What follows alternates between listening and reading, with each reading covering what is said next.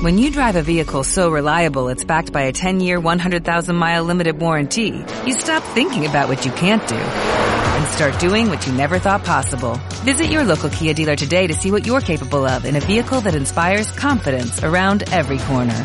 Kia, movement that inspires. Call 800-3334-KIA for details. Always drive safely. Limited inventory available. Warranties include 10-year 100,000-mile powertrain and 5-year 60,000-mile basic. Warranties are limited. See retailer for details. I'm Peter Jennings in New York just a short while ago. Astonishing news from East Germany, where the East German authorities have said, in essence, that the Berlin Wall doesn't mean anything anymore. Una de las torres del World Trade Center en Nueva York. Un avión, según las informaciones de que disponemos a esta hora, no sabemos si es un avión o una avioneta, se ha estrellado contra la parte superior de una de las dos torres. Esto es Rolando la historia. Comenzamos.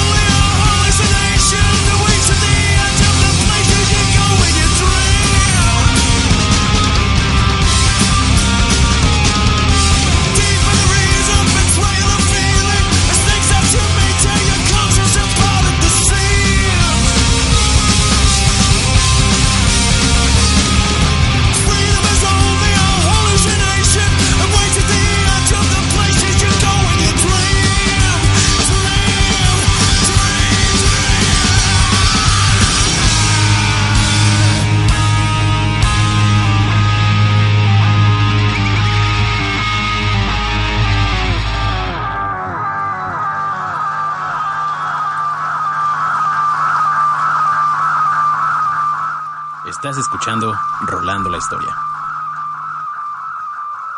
Yankee. Bien, pues están escuchando Rolando la Historia como acaban de escuchar y eh, eh, estamos aquí en, en cabina de Circo Volador a- transmitiendo a través de circovolador.org y esto es Rolando, la, historia. Así es, esta que les habla es Lilith Montero. Estamos con el buen Gustavo Celdes, Hola, hola. Vero Mendoza Hola, ¿qué tal? Buenas tardes. Y apareció hoy ah, un fantasma donde andaba de vacaciones. Robert. Hola, ¿qué tal? Muy bien, pues eh, comenzamos con tema, pero antes de comenzar tema que, que estaremos. Ah, sí, claro. eh, pues saludos a todos los que nos escuchan. Muchas gracias por eh, hacernos este favor de escucharnos. Qué bueno que se unen este jueves en la tarde. Especial, especial, muy especial. Y eh, pues antes de entrar de lleno a tem- eh, al tema, como ustedes saben, este programa es eh, un programa de historia y definitivamente no estamos ajenos a, a los hechos actuales. Y es precisamente A por eso. cualquier tipo de acontecimiento, ¿no? Y de hecho, pues el presente es el que está haciendo historia y del que hablaremos después. Exactamente, entonces por eso mismo hemos decidido dedicarle unos minutos a eh, una carta que escribe que escribe el ZLN a la sociedad civil para para apoyar al, al magisterio y a su movimiento en este en este año 2016. que ha sido muy muy mellada no su, eh, su reputación no la reputación eh, de lo- del magisterio. Eh, se han eh, visto muchísimas cosas en contra y pues como hemos visto a lo largo de todos los programas no crean en los medios de comunicación eh, generales no Eh, mainstream. investiguen exacto no Eh, bien sabemos que quienes están eh, del lado del, del poder del lado de decir sean ignorantes y esto es lo que es lo que nos toca el día de hoy investigar ¿no? Sí, sí, exactamente. Entonces, como nos hemos dado cuenta de que a ellos no se les ha dado voz en los eh, medios de comunicación tradicionales, pues nosotros hemos dado esa, esa tarea. Quizás les llegue a pocos, quizás les, lleve, les llegue a muchos, ojalá que sea a muchos. Pero eh, aquí está para todos ustedes. Si tienen los oídos abiertos, pues seguramente vamos a encontrar mucho más. A continuación, la carta. Dice de la siguiente manera. Mayo, entre el autoritarismo y la resistencia. El calendario, mayo del 2016. La geografía, bueno, podría ser cualquier parte de ese país rasguñado hasta sangrar por las desapariciones forzadas. La impunidad hecha institución, la intolerancia como forma de gobierno, la corrupción como modus vivendi de una clase política hedionda y mediocre. Pero, eh, pero también podría ser cualquier parte de ese país sanado por el em- eh, empecinamiento de los familiares que no olvidan a sus ausentes, la búsqueda tenaz de la verdad y la justicia, la rebelde resistencia frente a los golpes, balas, barrotes, el afán de construir un camino propio sin amos, sin patrones, sin salvadores, sin guías, sin caudillos, la defensa, la resistencia, la rebeldía, la grieta haciéndose más ancha y profunda a fuerza de dolor y rabia. México, le llaman comúnmente a ese país. Este país que refleja a su modo una crisis que sacude al mundo entero. Parece ser que en algún momento de la breve e intensa historia del siglo XX, este país era una referencia turística internacional. Se hablaba de sus paisajes, de su gastronomía, de la hospitalidad de su gente, de lo perfecta que era la dictadura perfecta. Pero antes y durante esa imagen de folleto de agencia de viajes, pasó lo que pasó. No, no lo voy a atiborrar de información sobre lo sucedido en el pasado inmediato, digamos unos 30 años. El asunto es que, en los últimos años, México es ahora referente mundial de corrupción gubernamental, crueldad del narcotráfico, no infiltración, sino contubernio entre el crimen organizado y las instituciones, desapariciones forzadas, ejército fuera de los cuarteles y en las calles y caminos, asesinatos y encarcelamiento de opositores, de periodistas y de gente que ni en cuenta, el warning de los pasajes turísticos, el cinismo como idiosincrasia en medios de comunicación y redes sociales, la vida, la libertad y los bienes personales jugados en la ruleta mortal de la vida cotidiana. Si no te tocó hoy, tal vez mañana. Si usted es mujer de cualquier edad, multiplique los riesgos. Lo femenino junto a lo diferente solo gana en eso. Es más probable que sufra violencia, desaparición y muerte. Pero todo esto ya lo sabe usted. Basta haber vivido aquí, en estos suelos y bajo estos cielos, un poco, no mucho, digamos entre los primeros meses de vida de los menos de 5 años, que era la edad de las niñas y niños asesinados en la guardería ABC, en Hermosillo, Sonora, México, el 5 de junio del año 2009, hace ya casi 7 años. ¿Qué delito tenían estos infantes? ¿Fueron víctimas de la mala suerte, de un oscuro designo divino, de la casualidad? ¿O fueron y son víctimas de una clase política que se permite todo a sí misma, como el hecho de que una de las implicadas, y no investigadas, sea precandidata para la presidencia de México por el Partido Acción Nacional? Así que el lugar pudiera ser Sonora, donde sin embargo el crimen y la desvergüenza no logran derrotar a las familias de los integrantes de la guardería ABC. O podría ser el Estado de México, donde el pueblo ñató de San Francisco Xochicuautla pretende ser destruido y sepultado por una de las carreteras de la gran capital. Su delito, defender los bosques. Pero sobre los escombros de sus casas, los pobladores se mantienen en resistencia.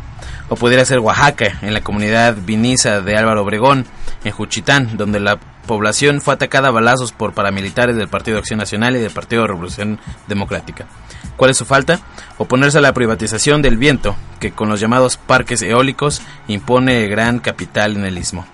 O tal vez podría ser Veracruz, que es ya un territorio para cacería de mujeres, jóvenes, periodistas, sean o no opositores. O Yucatán, donde en contra de los pobladores de Chablecal se implementa el llamado escudo, con el que los gobernantes protegen del despojo. O Guerrero, donde todo México se renombra Ayotzinapa. O Morelos, convertido en un gigantesco cementerio clandestino. O la Ciudad de México, donde las manifestaciones opositoras están prohibidas porque ahí mandan los vehículos automotores. Incluso sobre la Constitución. O Puebla, baluarte de la privatización del agua y carreteras. O Tamaulipas, donde como todo el país el PRI es el brazo institucional del crimen organizado. O cualquier lugar de la República llamada Estados Unidos Mexicanos. Con sus olas de despidos, desalojos, robos, desapariciones, destrucción, muerte, guerra. Pero resulta que es Chiapas. Y de Chiapas miramos a Tuxtla Gutiérrez, ciudad capital, mayo del 2016. Temperatura media 37 grados a la sombra. Altitud 522 metros sobre el nivel del mar. Fecha el mayo del magisterio en resistencia y rebeldía. Pero antes permita usted algunas precisiones. Número 1. La mal llamada reforma educativa no es educativa, es laboral. Si fuera educativa, se habría tomado el, parec- el parecer del magisterio y de las familias. Cuando el gobierno se niega a dialogar sobre la reforma con el magisterio y las familias, está reconociendo que no se trata de mejorar la educación, sino de ajustar la nómina. Eso entre comillas, que es como el capital llama a los despidos. Número 2. No se está aplicando la ley, se está violando la ley. Se dice defender a la Constitución, la reforma educativa, violando la Constitución, las leyes que garantizan derechos elementales como el de reunión, petición y libre circulación. Número 3. Lo que hacen los medios de comunicación eh, de paga es inútil. Declaraciones van y vienen. Entre comillas, todo normal. La mayoría de las escuelas están trabajando. El 90 y tanto por ciento de los maestros están laborando. Pero la realidad no conoce esas declaraciones, porque el magisterio está en las calles, en los pueblos. Las familias ya dijeron claro que no van a aceptar a los sustitutos, pero no los van a dejar entrar y los van a correr. Número 4. Los maestros y las maestras no están defendiendo privilegios, están luchando en la última trinchera de cualquier ser humano, las condiciones mínimas de vida de ellos y de ellas y de sus familias. ¿Le sorprende a usted que alguien esté dispuesto a defender lo poco que le queda? Un salario infame, unas aulas que parecen haber sido bombardeadas, y lo han sido, pero por bombas económicas. No uno, sino varios turnos laborales, grupos excesivamente numerosos. En resumen, poca paga, malas condiciones de trabajo y mucha chinga. ¿Le suena? Y aún así, los maestros se presentan en su escuela y enseñan a los niños y a las niñas los caminos de las ciencias y de las artes. Número 5. El objetivo de la supuesta reforma educativa es destruir a esa maestra, a ese maestro que se preparó por años y prácticamente toda su vida ha dedicado a ese, se ha dedicado a ese oficio. Cierto, con la perseverancia que en los medios se abona con billetes, se ha construido la imagen de líderes corruptos. Pero esa imagen es el cebo para morder el anzuelo, no el objeto, no son los líderes sino todos los maestros, incluidos los del Servi- Servil Sindicato Nacional de Trabajadores de la Educación. Ahora, si quiere usted un modelo de líderes corruptos, ahí tiene la dirección de, eh, en pleno del SNTE. 6. Sí, el objetivo de la reforma educativa es privatizar la educación. De hecho, esa privatización ya está en marcha. Dejar sin atención ni presupuesto a las escuelas no acabó con la educación pública en México por una razón humana, el magisterio. Así que ahora hay que destruir a esos y a esas maestras. Se trata de provocar una, una catástrofe en el sistema educativo, de modo que las familias tiendan doblando turnos a las escuelas privadas, o se conformen con que sus hijos e hijas se formen consumiendo televisión, radio y medios digitales, o en la calle, o ni eso. La profesión del magisterio no se improvisa ni es cuestión de intuición, se estudia, exige preparación. No cualquiera tiene la capacidad de los conocimientos para educar, porque en la escuela se educa, no solo se enseña. No cualquiera puede enfrentar con éxito a un grupo de infantes en edad escolar o preescolar, por eso son necesarias las escuelas normales. 7. ¿Le han dicho que lo que ocurre es que los maestros son holgazanes y que no quieren prepararse? Mienten. Cualquier maestro o maestra aspira a ser mejor, estar mejor preparado. Haga usted lo que no ha hecho el gobierno.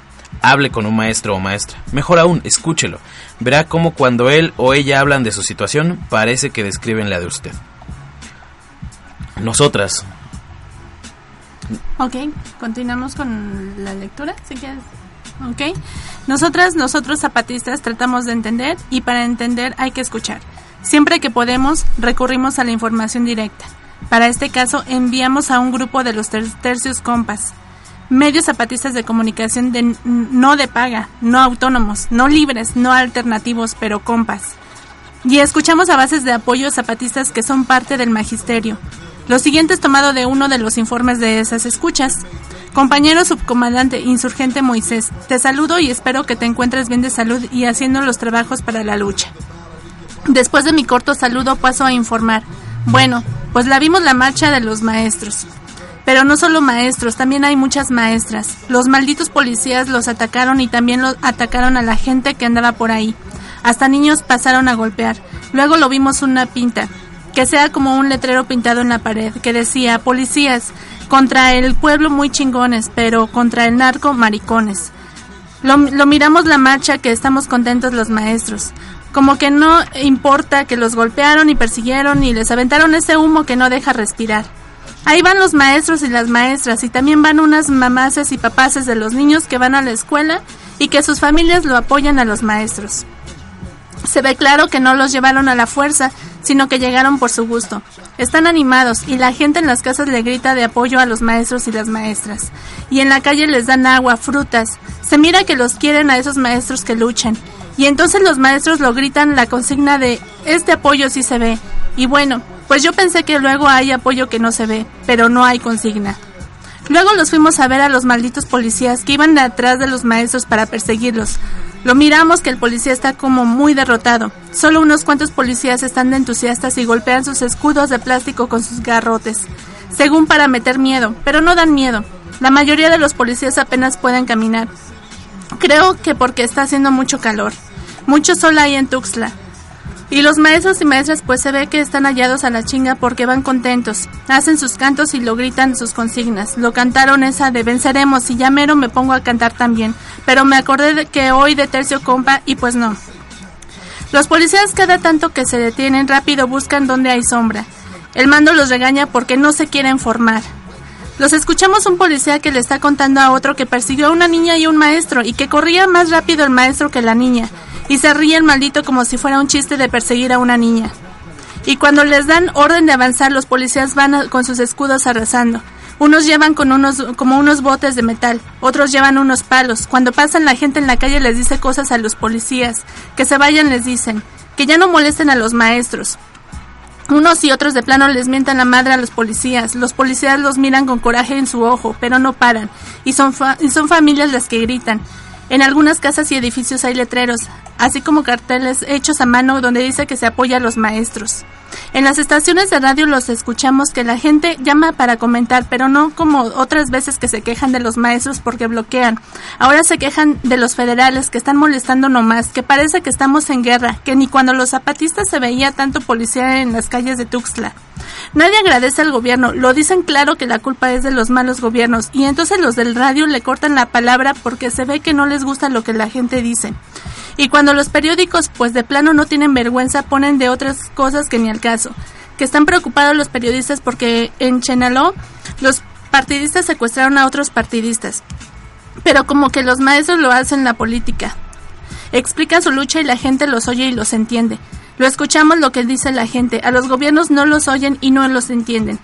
Al Velasco le dicen el niño y se queja el del niño, que solo salió bueno para tomarse fotos y para pasear. Y luego que dicen los rumores que ya no está de por sí, que ya se están peleando los políticos para ver quién se queda de gobernador.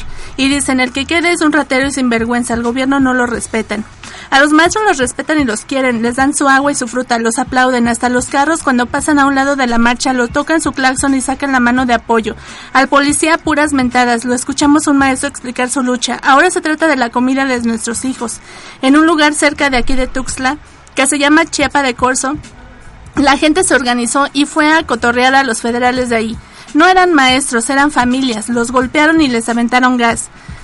Pero no se rindieron y sacaron a los federales. Ya que lo miramos todo esto que decimos, nos regresamos para informar. Lo que vemos es que quién sabe qué vaya a pasar. Pero los malos gobiernos ya perdieron. Es toda mi palabra. Bien. Ahora, preguntas para el examen de evaluación del gobierno federal. Si un gobierno no está dispuesto a dialogar y negociar con sus opositores, ¿qué camino les dejan? Si solo se usa el argumento de la fuerza, ¿qué esperan como contraargumento? Desde las montañas del sureste mexicano, su comandante insurgente Moisés, su comandante insurgente Galeano. México, mayo del 2016. Y pues ahí está, señores, la carta del ZLN. Si gustan ustedes leerla en su eh, de forma íntegra, pues la podemos poner en la en la página de, de facebook.com diagonal eh, rolando la rolando la historia. De hecho, ya Robert ya hizo su chamba. Perfecto, perfecto, sí, carajo, por eso nos gusta cuando viene Roberto. Así bueno, es. pues señores, nos vamos con una canción y regresamos con tema. El día de hoy estaremos hablando de medicina Antigua. antigua. Y la siguiente canción está a cargo de Steven Wilson y se llama Perfect Life. ¿La escuchan aquí? En Circo Volado Radio. Regresamos.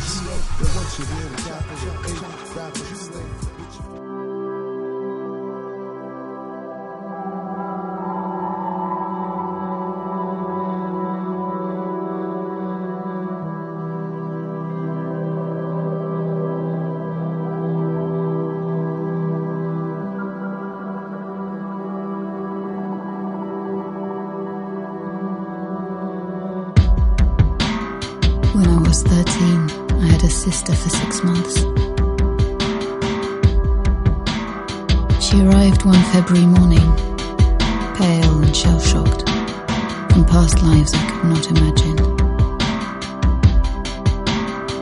She was three years older than me, but in no time we became friends.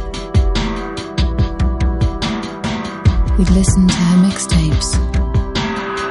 Dead Can Dance felt this mortal coil.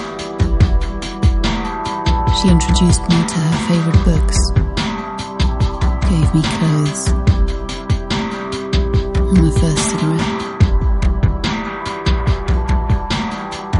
Sometimes we would head down to Blackbird's Moor to watch the barges on Grand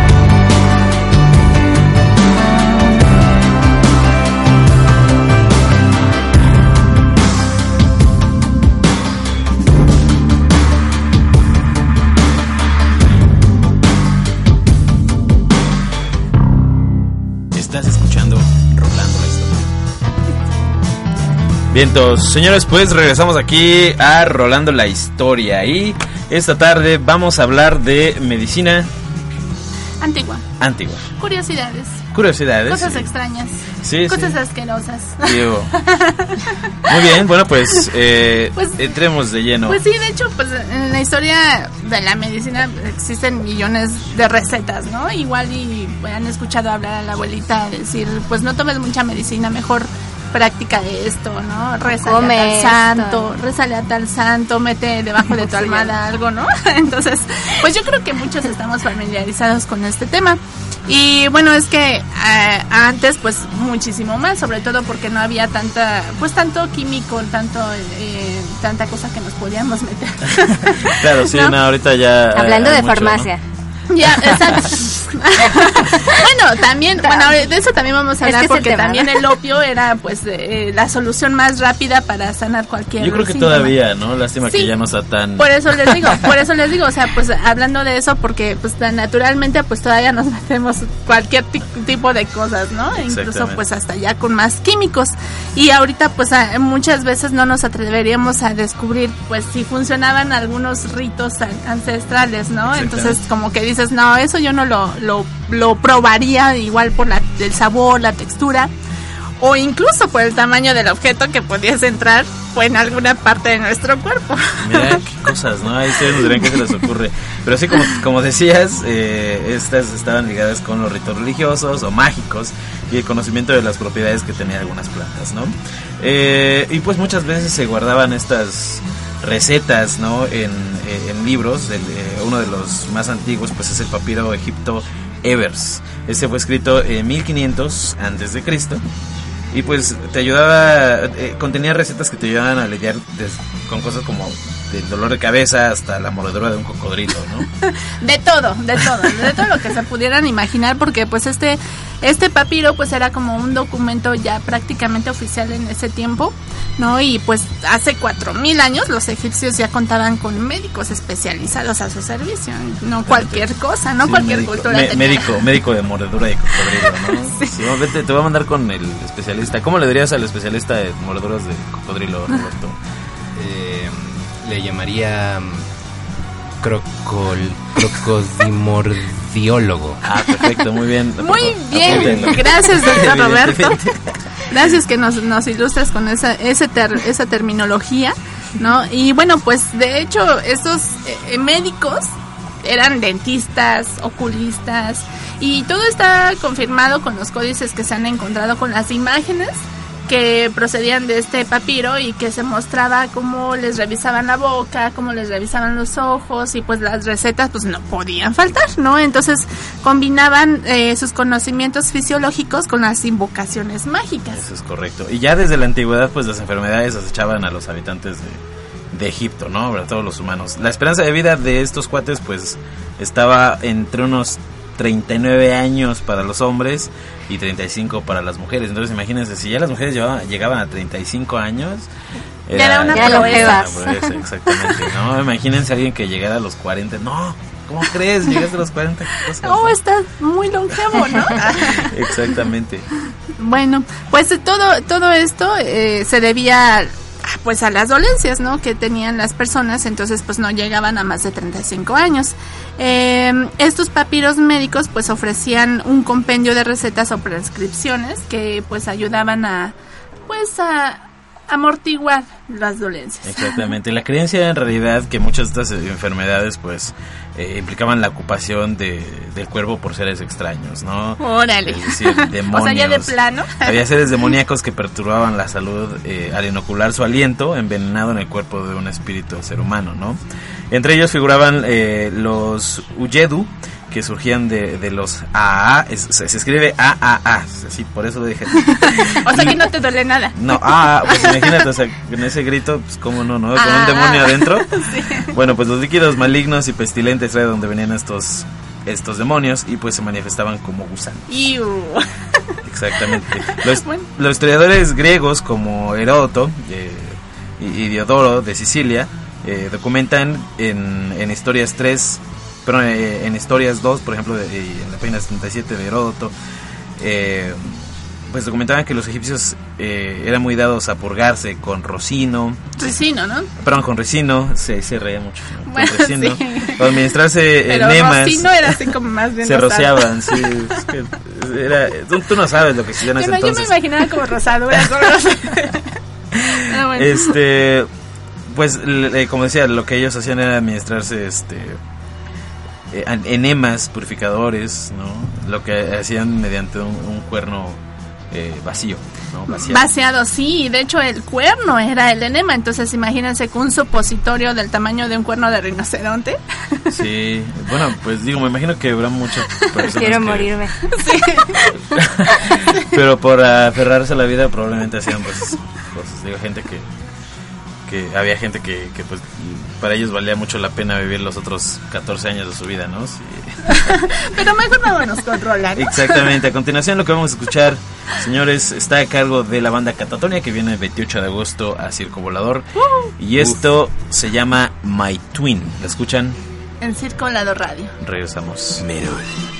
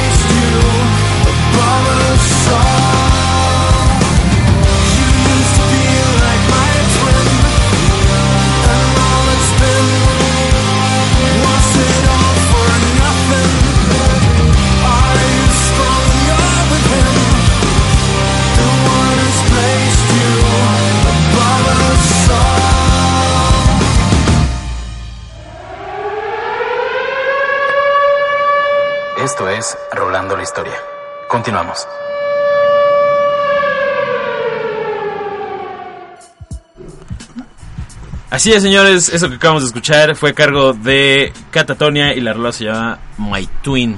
Todavía hay boletos gemelo. disponibles para que. Todavía hay boletos para Catatonia el 28 de agosto aquí en su venue favorito, el Circo Volador. Y pues saludamos a todos los que nos escuchan ahí eh, en circovolador.org, a la gente que nos está siguiendo ahora mismo en la transmisión que estamos haciendo en Facebook para que vean nuestros hermosos rostros. Facebook.com diagonal Rolando la historia es donde nos pueden encontrar y ahorita pues estamos eh, pues transmitiendo. en vivo. Y eh, bueno, pues seguimos hablando el día de hoy sobre eh, las me- la medicina en la antigüedad. Y les decíamos, estábamos hablando sobre los egipcios y cu- cuál eran, cuáles eran sus métodos para curarse. Eh, ¿Cómo llegaron a estas eh, conjeturas, a estos métodos? Bueno, pues la observación de la descomposición de los cadáveres, junto con su experiencia en, en accidentes eh, laborales y heridas militares, pues les permitió dar nombre a diferentes huesos. Cráneo, vértebra, costillas, mandíbula, clavícula y claro también vísceras, aunque nunca intuyeron la función de la mayoría de ellas. Sí, nada más conocían que ahí estaban, pero pues no sabían el funcionamiento, ¿no? Entonces, bueno, pues el, el médico usaba todo lo que sabía de la ciencia, pero siempre, siempre se pegaba a los ritos, eh, a, a los ritos que tenían en la cultura, ¿no? Desde invocaciones mágicas hasta el empleo de talismanes o amuletos para lograr la curación. Que bueno, yo dudo que se hayan curado del todo, ¿no? Por algunas estrategias que usaban. Así lo vemos en algunas recetas como un remedio de- del que hablamos del papiro Evers, donde contienen muchísimas recetas. Y bueno, pues eh, una de las recetas es el encantamiento para eliminar el exceso de agua en los ojos. Para que no andes de chillón. Para ello se invo- invocaba a los dioses Horus y Atum y la súplica dirigida a ellos se recitaba sobre el mineral de cobre, que era conocido como malaquita. Y bueno, también se le, se le eh, revolvía con miel y una planta de la familia del papiro. Muy bien, muy bien. O sea, ese era su... Pero como ardería, quién sabe. Ah, sí, claro, obviamente ya hoy en día no sería. ¿no? Y, eh, y quizás el hecho, quizás la medicina era lo que los mataba a los 39, ¿no? Y los 35. Sí. Pero de hecho hay alguna medicina para los ojos que arde, como no tienes Sí, idea. sí, sí, pero bueno, al final de cuentas arde que- todo el cuerpo, Correcto. no solamente los ojos. Pero bueno, ahí tenían a su dios de la medicina. Eh, Pero no fue hasta que llegó el griego Hipócrates eh, que realmente rompe con la medicina sacerdotal, ¿no? Ya en esas épocas se estaba acabando eso, ¿no? Y se considera el padre de la medicina por creer en el equilibrio que da la curación natural a un mal natural. Él establece que el equilibrio corresponde a los cuatro elementos naturales, aire, agua, tierra Y fuego. y fuego. Sí, eso es como que si la enfermedad viene de algo natural, entonces hay que contrarrestarlo, contrarrestarlo con algo natural. Eso es a lo que se Hipócrates se refería y pues o- obviamente lo separó, lo quiso separar de los de los rituales espirituales y por eso como que se le da el nombre del padre de la de la medicina, ¿no? Bueno, pues en, en Roma, vámonos de Egipto para Roma, de, de Grecia para Roma, eh, se tenía un, un sistema de prevención de enfermedades. Eh, se, te- se trataba de como que mantener sano al pueblo usando eh, un buen suministro de agua, ¿no?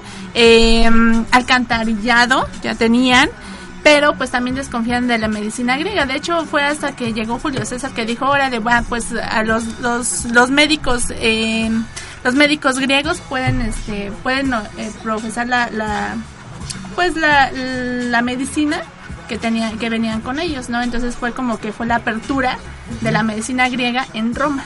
Exactamente, pero también es cierto que no era nada más ya soy médico, ya, la- ya conozco la receta, sino que debe- debe- tendría- tenían que estar iniciados, ¿no? De cierta manera.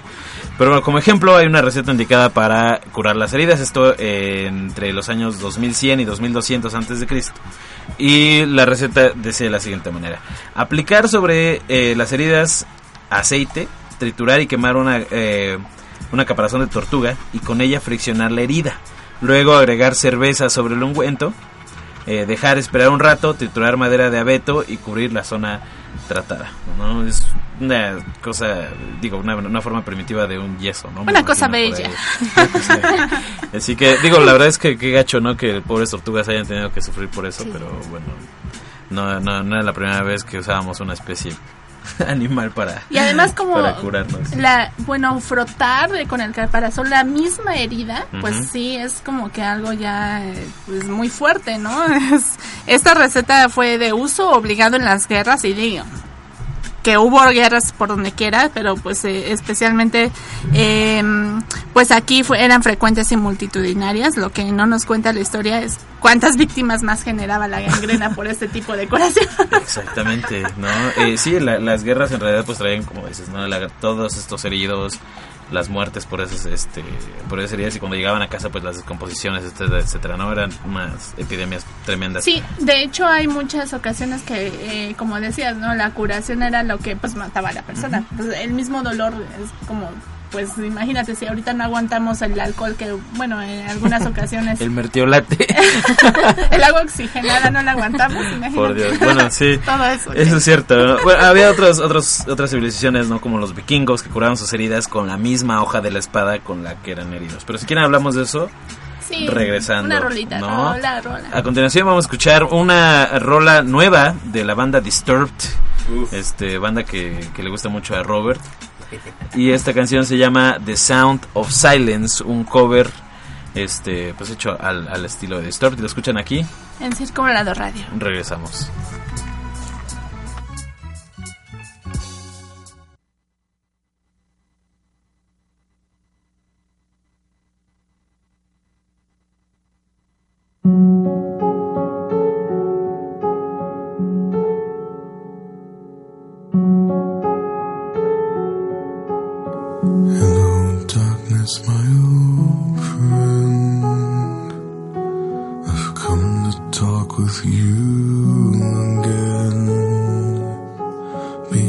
Because a vision softly creeping left its seeds while I was sleeping.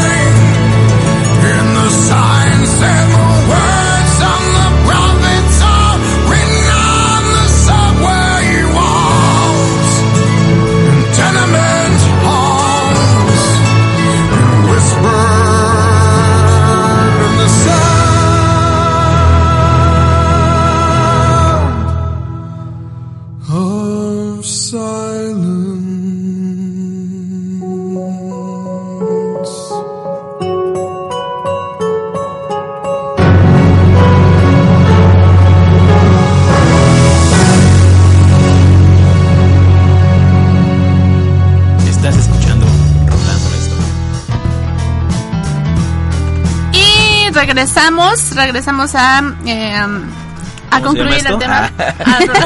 ¿A dónde estamos? Bueno, iba a decir eso, ¿eh? iba a Ah, decir a concluir el Perdón, es tema que no del día de hoy atrás. enrolando la historia. ¿Me Radio. bueno, pues tenemos cápsula, tenemos cápsula antes de, de, de mandar concluir. agradecimiento, exactamente. Y tenemos eh, la segunda parte también del- del- de la medicina medieval. Eh, por obvias razones, pues no alcanzamos a cubrir el, el tema. Eh, le, le dimos espacio a la carta que el ZLN dirigió a, a- a la ciudad, en, a, la a los ciudadanos en general, apoyando al magisterio, ¿no? Entonces, bueno, pues creímos que era de, de relevancia, ¿no? Y este y pues siempre da mucho de qué hablar siempre que el ZLN abre la boca.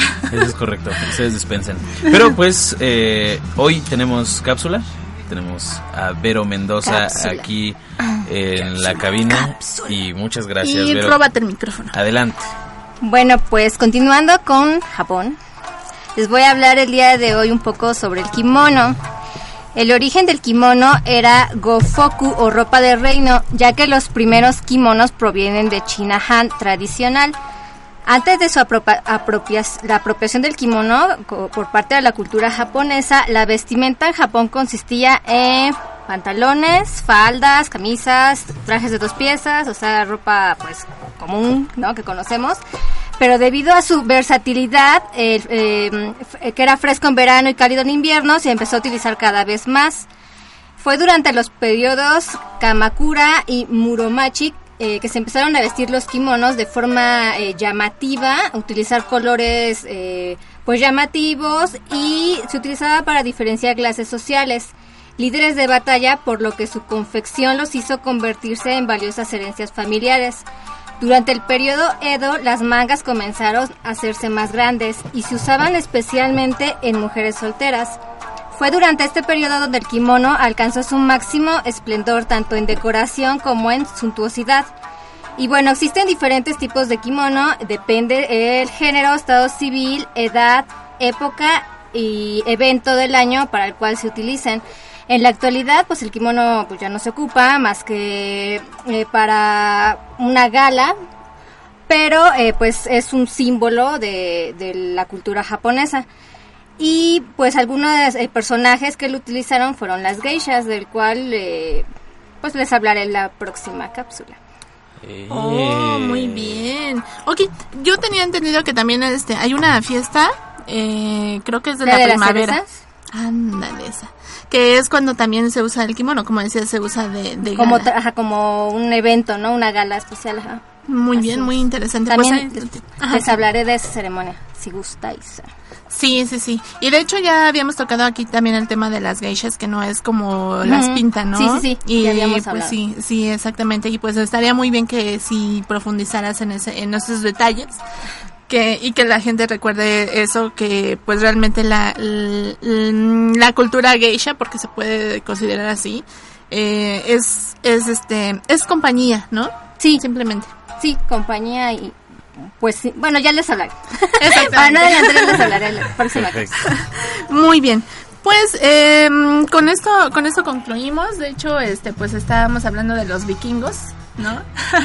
Pero eso también lo retomaremos el siguiente programa, eh, porque pues realmente los vikingos sí eran muy muy muy fuertes, pero este, pero pero pues también lloraban al momento de, de las curaciones. Claro, si no, no, si no, si no, no hubieran sido humanos, señores. Ahí está. Ajá, y bueno, como tú comentabas, ¿no? Que este, que pues si eran heridos eh, de, de- por una espada, tenían que ser frotados con la misma espada con la que fueron heridos. Heridos. Ajá, entonces es, es muy extraño. Yo creo que prácticamente la mayoría pues fallecía, ¿no? Por ese tipo de curaciones. Eh, y de hecho hay algunos que dicen también este que los vikingos cuando eran heridos por un animal que ya después se le había disparado, se podía usar la sangre del animal cazado y frotar la herida de la persona, ¿no? Y partes del- de, la, de la carne de este animal cazado se dejaba en el bosque, en ciertos lugares, como ofrenda para los elfos y que los elfos ayudaran a la curación, a la sanación de las heridas. Pues estaremos hablando de eso en el próximo programa, ¿no? Ajá. Y por ahora pues les agradecemos mucho a todas las personas que, que, que hacen este programa posible, a todos ustedes que nos siguen a través de redes sociales todos los jueves. Pues ya saben, aquí estamos. Todas sus dudas, comentarios, ahí está Robert en redes sociales, Vero en la cápsula, Ariel del otro lado del cristal. Muchas gracias. Y pidan las canciones, pidan las rolas para irlas aquí rolándolas y escuchando la historia que pues la contextualizan, ¿no? Y es también correcto. dejen todos los comentarios habidos y por haber que tengan ustedes en las redes sociales, háblenos por teléfono. Ah. para que no nos sintamos solitos. Así este, ahí está el Twitter, Twitter eh, arroba rolas HI. La verdad es que lo dejamos un poquito este, abandonado, pero ya vamos a regresar a Twitter. ya les vamos a promesa. quitar las telarañas. Ah, Eso es correcto. Muy bien. Vamos a terminar con una banda que se llama Baroness, muy buena. Ah, perfecto. Y la canción que van a escuchar se llama Shock Me, aquí a través de Circo Volador Radio. Nos escuchamos el siguiente jueves a las 5 de la tarde y la repetición a la- el domingo, a, las 3 de la tarde. Todo esto en Circo Volador Radio. Hasta luego. Bye. Les amamos.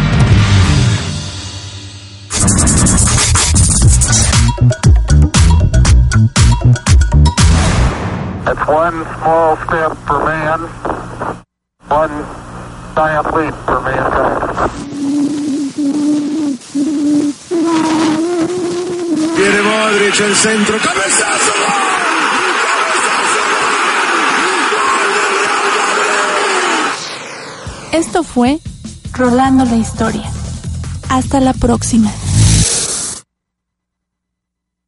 En Sherwin Williams somos tu compa, tu pana, tu socio, pero sobre todo somos tu aliado, con más de 6.000 representantes para atenderte en tu idioma y beneficios para contratistas que encontrarás en aliadopro.com. En Sherwin Williams somos el aliado del PRO.